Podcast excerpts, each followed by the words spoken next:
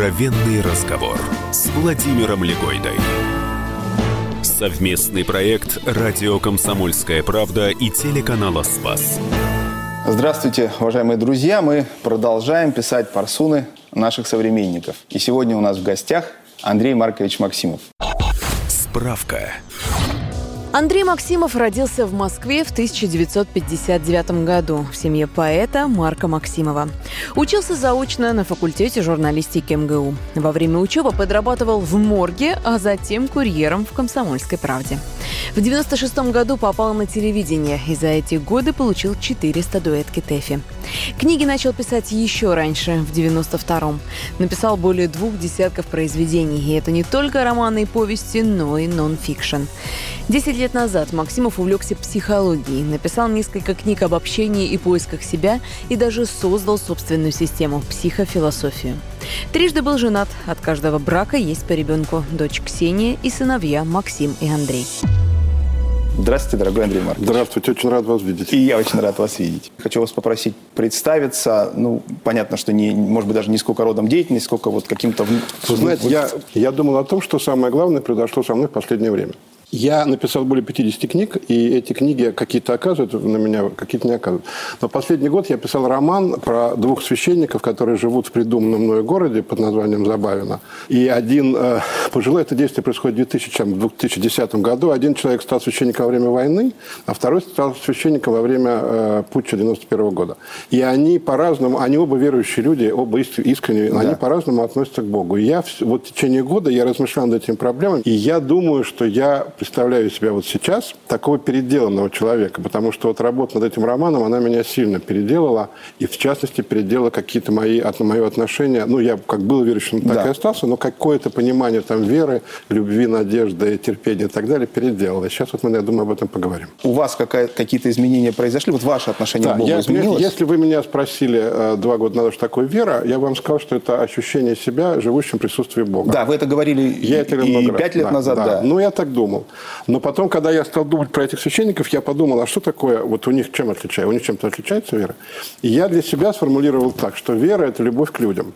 Mm. Причем не, не, не к верующим людям, это просто любить братьев, а ко всем людям. То есть понимание, что любой человек э, достоин твоей любви. Вот у вас был, я сейчас покажу вам, что я видел вашу передачу, Андрей Мертликин рассказал историю про то, как 27 лет он приехал к священнику и попросил об исповеди. И священник его спросил, а вы готовитесь? Он сказал, нет, я не готовился. И священник ему сказал, ну, пойди поготовься тогда. Вот мне кажется, что священник не любит людей. Потому что если в 27 лет человек решил исповедоваться, то что-то случилось. И так просто его отправить, да. мне кажется, неправильно. Хотя Андрей очень смиренно это принял, сказал, что это было все правильно все. Мне кажется, что это то, что для меня определяет верующего человека. Ты можешь э, бомжа любить. Ты можешь к бомжу относиться? Ты можешь любить человека, который говорит, Бога нет, вообще что придумали? Вот ты его можешь полюбить? Вот мне кажется, что настоящая подлинная вера в Бога – это любовь, умение любить людей. И вот эти два священника, они поначалу отличаются этим – но Один по... любит, другой нет? Да, но потом э, молодой священник, там, в общем, роман про то, как он меняется, про то, угу. как, как он понимает, что э, вера в Бога – это не просто соблюдение каких-то обязательных, иначе все развалится, обязательных канонов, но это умение любить любого человека. Любить женщину, которая пришла в храм в брюках, потому что они не в курсе, что надо. Там да. есть такой момент, когда э, людям очень понравилось ходить в храм, они сначала не ходили, а потом стали ходить. И однажды они приходят, пожилой священник в храм, а люди решили там выпить. Потому что они привыкли, где хорошо, там надо выпивать. Они поставили поезд, расставили еду, и, и он думает, что мне делать? Вот первая мысль прогнать, прогнать их. Да. А, невозможно. Пить с ними тоже невозможно. И он им объяснил, что в храме нельзя это делать, и пригласил их к себе домой. Вот это, мне кажется, священник, который любит людей. В принципе, реакция огромного количества служителей была бы очевидна. Но люди, э, люди не знали, э, вот в этом романе храм открылся вот, вот, вот в 2010 году, люди не понимают, что такое вера, не понимают, что такое церковь, не понимают, как, как, что такое э, молитва, что такое покаяние. Они не понимают сегодня.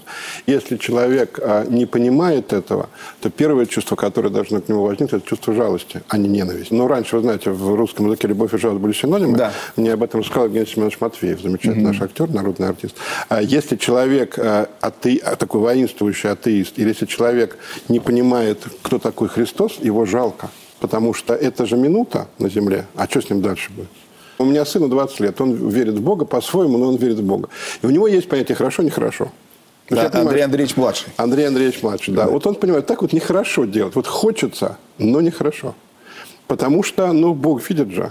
Вот. Он боится Бога. Мне это очень... Он боится, уважает это. Это ему никто не говорил. Андрюша, живи. Так не было. Ну, как бы, я не знаю, почему так происходит. Для меня это такая очень большая тайна. Как, поскольку мне кажется, что не человек находит веру, а вера находит человека. Каким образом вера находит, я не понимаю. Но представить себе, что этого нет, ну, как выкачали воздух, как это все, ну, как, нет, вот нету Бога.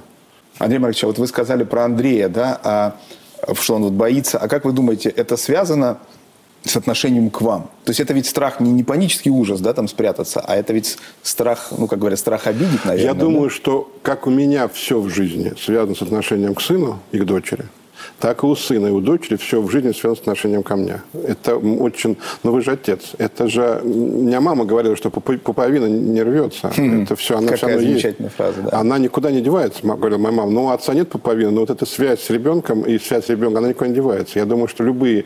Все, что человек делает, ну, нормальный человек. Вы же тоже не то, что вы думаете, вот сейчас я поговорю с Максимом так, чтобы мои дети порадовались. Нет. Но все равно это есть. Ну, вот, это, вот, вот, ну, человек, у которого есть дети, у которого нет детей, это же разные люди совершенно. Разные. Принципиально раз. Поэтому И человек я... до того, как у него появились дети, естественно. Да, это да. абсолютно разные люди. Я очень боялся, что мой отец перестанет меня уважать. И это была такая для меня очень важная вещь. Мне, мне наказывало больше, у меня была потрясающая мама и потрясающий папа. Мне скорее мама наказывала, чем папа. Но вот я сейчас что-то сделаю. Э, например, я напишу плохую заметку, и папа перестанет меня уважать. И вот это вот Дети должны оправдывать надежды родителей? Родители должны надеяться на детей. В каком смысле? Дети – это люди. Гениальнее всех сказала про детей Мария Монтессори. Гениально. Она сказала про детей словами Евангелия. Она сказала, он пришел к своим, а свои его не узнали. Говорит она про детей. Не про Христа, а про детей. Мне кажется, это потрясающе. Ну, это такая невероятная, на мой взгляд, такая мысль. К тебе приходит человек. К тебе не приходит некий пустой сосуд, который ты должен напичкать чем-то в надежде, что что-то случится. К тебе приходит человек, который ничем принципиально от тебя не отличается. Ничем. Папа отличается от мамы больше, чем папа отличается от сына. Но мы поделили весь мир на прекрасных, умных, чудесных взрослых, которые довели мир до того, до чего он дошел, и придурков. Дети – это придурки. Их надо постоянно учить. Это не так. Ребенок – это человек, который живет рядом с тобой. Это человек, равный тебе. Какая твоя задача родителя? Помогать и защищать. Учить детей а ничему не надо, они будут учиться сами. Дети учатся на примере, и дети учатся в разговорах. Мне кажется, что мы неправильно относимся к детям. Мы относимся к детям как ручей к кувшину. Нам кажется, что мы ручей, который должен кувшин наполнить вот так вот водой, чтобы он был счастлив. А может, не надо наполнять кувшин водой, может, его надо наполнить квасом ну, или Я, молоком. собственно, хотел вас спросить, ведь э, то, что вы говорите, то, что вы объясняете, говорите о чем, как о неправильном отношении, ведь 99% э, так относится. Ну, я думаю, поменьше, ну да. Поэтому я провожу консультации, поэтому я читаю лекции, поэтому я никогда не обращаюсь в своих лекциях и книжки пишу, поэтому я никогда не обращаюсь к учителям. Я всегда обращаюсь только к родителям. Ну, Андрей Маркович, здесь вот, э, смотрите, здесь есть один такой хитрый момент, как мне кажется, да. Я больше, конечно, поскольку у меня, как у отца, опыт не очень большой еще, да, но вот у меня преподавательский опыт в два раза больше. Да. И вот когда начинают люди говорить, ой, это не мы учим студентов, там, это э, мы у них учимся, это значит, ты ошибся профессией, потому что ты, если пришел преподавать, ты должен учить, да, другое дело, как, что это значит, отношения и прочее, да. Поэтому вот я в вашей позиции... Нет, смотрите, значит, что значит, ну, ты несешь ответственность за ребенка. Во-первых, институты и школы две принципиально разные. Разные, конечно, я... А, теоретически вы абсолютно правы теоретически. Но, к сожалению, у нас нет такой науки педагогика, и у нас нету, нету школы. Когда мы говорим про школу, так должно быть. Школа должна учить людей. Но школа этого не делает. У нас учителя... Есть такая наука педагогики? Есть, как бы. А когда я спрашиваю учителей об открытиях великих педагогов прошлого, того же Пестолоца, Ушинского, их не так много, Монтессори, Корчик, никто не знает. А как может... Как может... они, они в педвузах сейчас... Они знают, что это, кто это и все. А что сделал Пестолоцци? Что такое метод природосоответствия? Это гениальное открытие э, Пестолоцци. Угу. Что значит, Корчик говорил, процесс обучения всегда взаимный. Мы не должны только учить детей, но должны у них учиться. Кто это? Никто это не знает. А что это за наука такая? Что... Может хоть один психолог не знать, чем отличается Франкл от Фрейда? Он не психолог. Я говорю про то, как должно быть, да, но так, поскольку такого нет, поскольку школа не выполняет две свои главные задачи, а именно не учит детей учиться, не объясняет детям, что учиться это классно. Угу. И второе, не помогает найти призвание. И кроме того, ведь дети, вот у вас дети, они, вы они же обожают учиться сначала до школы. Им же ужасно нравится все Ну, узнавать. Но у них, как говорит один мой друг, убивает почемучку. Да, у них абсолютно, абсолютно правильно. Поскольку происходит такое, такое не должно быть, такое происходит. Я всегда обращаюсь к родителям. Не потому, что школа не должна учить, что она не делает этого. Так родители, наоборот, получается, должны учить. Да, и все, э, вообще за образование, за то, чтобы ребенок был образованный, воспитанный, счастливый, отвечают только А родители. как это соединяется с тем, что вы сказали, что вроде как не должны, не- мы не вливаем Не учить? ну как сказать, с- садиться и объяснять ребенку, ты должен быть справедливым, умным, Ну да, бесполезно. бесполезно, А, но с ними надо постоянно общаться, с ними надо вместе смотреть фильмы, с ними надо вместе, если они хотят маленькие, смотреть, как смотреть книжки, листать. У меня приходит мама и говорит, у меня ужас, уже беда с ребенком, беда. Что такое? Четыре года. Четыре года. Он берет книжку, рассматривает ее и кидает. Я говорю, в чем беда? В том, что кидает. Я говорю, послушайте, видели хоть одного взрослого, который кидает книжки? Вы такой видели человек? Он перестанет это делать. Но то, что в 4 года ребенок рассматривает книжку Да, это сейчас, да. это, потрясающе. Гораздо важнее, что Это он вот, кидает, такая- да. вот, а, вот это понимать. Если рассматривать, вместе с ним это все рассматривать, ходить в кино, на что он хочет, а не ты хочешь. Надо с ребенком всегда договариваться. Но мне кажется, что если мы хотим, не хотим потерять уважение ребенка, его слово первично. Продолжение разговора Владимира Легойды с писателем Андреем Максимовым слушайте через несколько минут. Откровенный разговор с Владимиром Легойдой.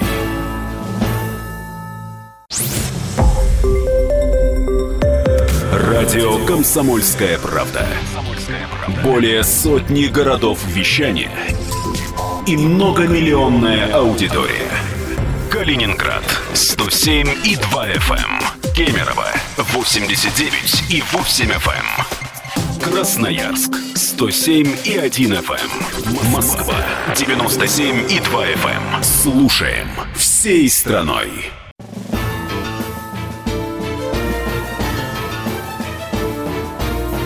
Откровенный разговор с Владимиром Легойдой. Совместный проект «Радио Комсомольская правда» и телеканала «Спас». В гостях у Владимира Легойды писатель Андрей Максимов. С ребенком можно обо всем договориться, потому что ребенок так устроил Господь, что ребенок, все дети изначально нас любят, сначала они, они рождаются с любовью к родителям. Вот тут я хочу задать вам вопрос. Начинается. Вопрос мой такой. Если мы не говорим о болезнях, о болезнях близких, о болезнях собственных, приведите мне пример, когда терпение – это хорошо. Да мне кажется, как-то это оч- оч- очевидность того, что их много, знаете, бывает такое, когда кажется, что ну как же, и да. Ну, любой. В общении с ребенком, в общении с э, студентами, ну, когда мы... В общении со студентами, когда вот э, совершенно точно, знаю, когда тебе кажется, что это очевидно, они этого не понимают, и нужно терпеливо объяснять. Два, Мне три, кажется, пять, что десять вот раз. такие ситуации, они характеризуются не терпением, а любовью. Я думаю, что когда ты любишь собственного ребенка, например, э, то и тебя это не раздражает. Ну что ж, с ребенком тоже Да. такое происходит. Значит, если ты к студентам относишься хуже, чем к своим... Не, я не вам говорю, в принципе. Если ты относишься к студентам хуже, чем к сво- к своим детям, это твои проблемы и их Да. проблемы. А если ты относишься так же, терпения нет никакого. Когда есть любовь, нет терпения. Вот что, собственно говоря, я хочу сказать. Дети даны нам для того, чтобы мы не забыли про Бога, чтобы мы поняли вот эту фразу Монтессори, он пришел к своим и своего не чтобы мы, у детей божественная логика, у нас социальная. Дальше дети начинают расти, расти, расти, у них все меньше божественного, все больше социального.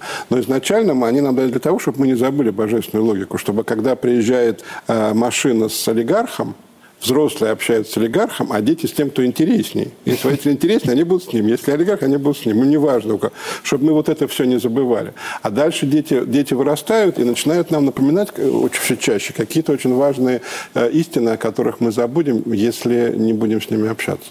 Мне кажется, что то, что мне может сказать сын, мне больше никто, или дочка, не- мне не может, не может сказать никто. Еще раз хочу к сборнику вернуться «Любовь ушедшего века». Там в предисловии вы пишете, именно любовь стала героиней и этого сборника. Любовь ушедшего века. А Любовь людей, которые чувствовали, думали, страдали и радовались не так, как мы. Кажется, что глубже, но может быть это заблуждение. Но это было больше 10 лет назад, да, сборник вышел. Вот вы сейчас как думаете? Ну вот я сейчас, поскольку вот этот сборник, про который я говорил, «Любимый, люби меня», где очень много входит, э, он относительно недавно, он вышел где-то где год назад, мне кажется, что люди пристальнее, это не значит, что это хорошо, они пристальнее вглядывались в человека. То есть, э, грубо говоря, сейчас грубо говоря, э, в прошлом веке была такая сплошная парсуна, а в этом веке сплошное ток-шоу. Там тоже есть люди, и они то что-то говорят, но никто не взгляд. Вот вы разговариваете, взгляды с меня сейчас, я вот чувствую, может быть, вы играете, но ощущение, что вам ужасно интересно. Я талантливый. Да, вот, вам другой человек, это всегда, когда я смотрю вашу передачу, я понимаю, что вам другой человек интересен. Вот это, мне кажется, это же не из телевидения уходит, уходит из жизни. Но при этом есть очень много других разговоров, в которых я тоже участвую, споры, дискуссии. Но и поэтому э, мне кажется, что любви сегодня сложнее. Вот если представить себе, что любовь – это существо, такое некое mm. живое существо, ей сложнее, потому что люди перестали вглядываться друг в друга, интересоваться друг другом. Они интересуются, являются гораздо меньше, чем это было раньше. Тому есть масса причин, и гаджеты. В слове «гаджет» какое главное слово? Главное слово «гад». Гаджеты и э, темп жизни и, так, и все такое. А через гаджеты нельзя всматриваться в человека? Нет потому что я должен, даже если даже по скайпу тяжело, потому что я должен видеть глаза, руки, я должен, я должен чувствовать этого человека, я должен его ощущать. Я ничего не имею против гаджетов. Сейчас мы с вами закончим передачу, я буду смотреть, что у меня в Фейсбуке. Да, да, да, да, понятно. И было, но а, проблема же не в том, что люди, люди сидят в гаджетах, а проблема в том, сколько они в них сидят. Проблема в том, что они перестают, э, перестают общаться. Я видел сам, это у меня произвело впечатление. Я ехал на машине по Суворовскому бульвару мальчик обнимал девочку, вот здесь стояла девочка, а здесь у нее был гаджет, он что-то читал одновременно. Он читал? читал? Не, не, читал, не, писал, не фотографировал? Нет, он что-то такое там писал, читал. При этом он ее обнимал, и они собирались целоваться, но я уже проехал. Вот это для меня стало таким образом да, сегодня, образ, образ сегодняшнего дня. Мощнейший. При этом он смотрел на нее абсолютно как бы влюбленно, она, видимо, закрыла Одним глаза, глазом, а другим глазом он смотрел туда. Вот в этом, мне кажется, проблема, и э, в этом отлить, и в этом, и по, именно поэтому любви сегодня сложнее, чем было в прошлом веке. А в прошлом веке было сложнее, чем позапрошлом. С другой стороны, то же самое. С другой стороны, если люди меняются, любовь тоже меняется? Терпение, вера, любовь, да. прощение не меняются. Именно поэтому мы еще люди. Что мы э, читаем э, Ромео и Джульетта, и мы понимаем, о чем речь. Это же давно была история. Да. Мы понимаем, мы, понимаем, да. мы понимаем, у нас не вызывает вопросов, в чем дело. Мы читаем Дон Кихота, мы понимаем, о чем а, речь. Но я вот тут вам сейчас верну. Я тут перечитывал записи Гаспарова, и у него там есть э, вот такие ну, записки, короткие записи. И он пишет, что Шекспир не вкладывал в Гамлета и половины того, что вкладываем мы. Ну, во-первых, Гамлет очень много чего вложил Пастернак и. В русском, да. да, да ну, понятно. Я не знаю, про какой он говорил, ну и что? Но мы все равно понимаем, нам все интересно. Нет, нет, я согласен. Просто когда вы говорите, что мы, мы, читаем... исследу... мы вслед Шекспиром исследуем человека. Шекспир нашел то, мы нашли все. Но да. мы его еще пока исследуем. Вот пока мы его еще исследуем, все в порядке. А мы его исследуем с какой точки зрения? Какое у него терпение, какая у него надежда. Да. Шекспир отвечал одним, да. мы отвечаем другим. Но э, подход тот же самый. Как только мы перестанем э, стараться даже изучать человека, то все. Вот тогда э, будет какой-то ужас, и тогда, тогда будет такой... Любовь – это когда всматриваешься в человека? Любовь – это когда человек закрывает, э, на какое-то время закрывает собой весь мир. Не просто смотришь человека. А любовь к матери это э, начинается с того, я говорил, что она закрывает собой весь мир. Mm-hmm. Любовь к женщине, когда тебя ничего не интересует. Если у тебя есть выбор идти на собрание или на свидание, и ты идешь на собрание, ты не любишь. Ну, ты, или ты идешь на собрание, уже сходишь с ума. Это потом как-то утешается всегда. Но изначально любовь это когда предмет любви закрывает свой весь мир. Это, кстати говоря, было во время Великой Отечественной войны, когда ничего не важно, кроме страны. Вот мой папа прошелся, вот ничего не важно, ни раны, ни смерть. Вот страна закрывает собой весь все. Откровенный разговор с Владимиром Легойдой. Финал у нас. В финале я хочу вас поставить тот знак препинания, который вам ближе, точку или запятую. Вот в такой ситуации. К вам на эфир приходит человек, которого вы давно хотели пригласить, он согласился, у вас есть, ну, как вы считаете, самый главный, самый важный вопрос. И вдруг он перед программой просит вас об этом его не спрашивать. И вы понимаете, что не просто это самое интересное, что вам хотелось, а в принципе без этого весь разговор, ну, скажем так, не имеет смысла. Спросить нельзя воздержаться. Где вы поставите точку? Эта ситуация была 150 раз. Покойный Сергей Юрьевич Юрский рассказывал мне, как он пришел на передачу к нам известному ведущему и сказал, вот про это, про это, про это меня не спрашивают. Это были первые три вопроса, которые задал ведущий. Я так никогда не делал. Если человек, категор... человек важнее всего остального. Если человеку по каким-то причинам не хочется говорить об этом, ко мне пришла дочка Гагарина, давно, еще сто лет назад, и сказала, про, она э, директор музея, Музей, да, да. про Гагарина и про Московский Кремль не спрашивайте меня. Я говорю, а про что? Она говорит, это ваша профессия. Мы с ней проговорили про что другое, про женскую жизнь и так далее. Если ничего нет, не, не, если у тебя есть возможность не обижать человека, его никогда нельзя, нельзя обижать. Спасибо большое. Спасибо большое, замечательно было, даже лучше, чем я ожидал. Спасибо. Это был переделанный человек Андрей Маркович Максимов. Откровенный разговор с Владимиром Легойдой. От чего зависит цена? От спроса и предложения. Поэтому любой экономист скажет, что радио «Комсомольская правда» – самый ценный товар на рынке. Ведь мы не берем денег за спрос, а от нашего предложения нельзя отказаться. Что происходит в стране и мире и как это влияет на ваш кошелек? Разбираемся с экспертами в программе «Экономика». Никита Кричевский. По средам с 17 часов по московскому времени.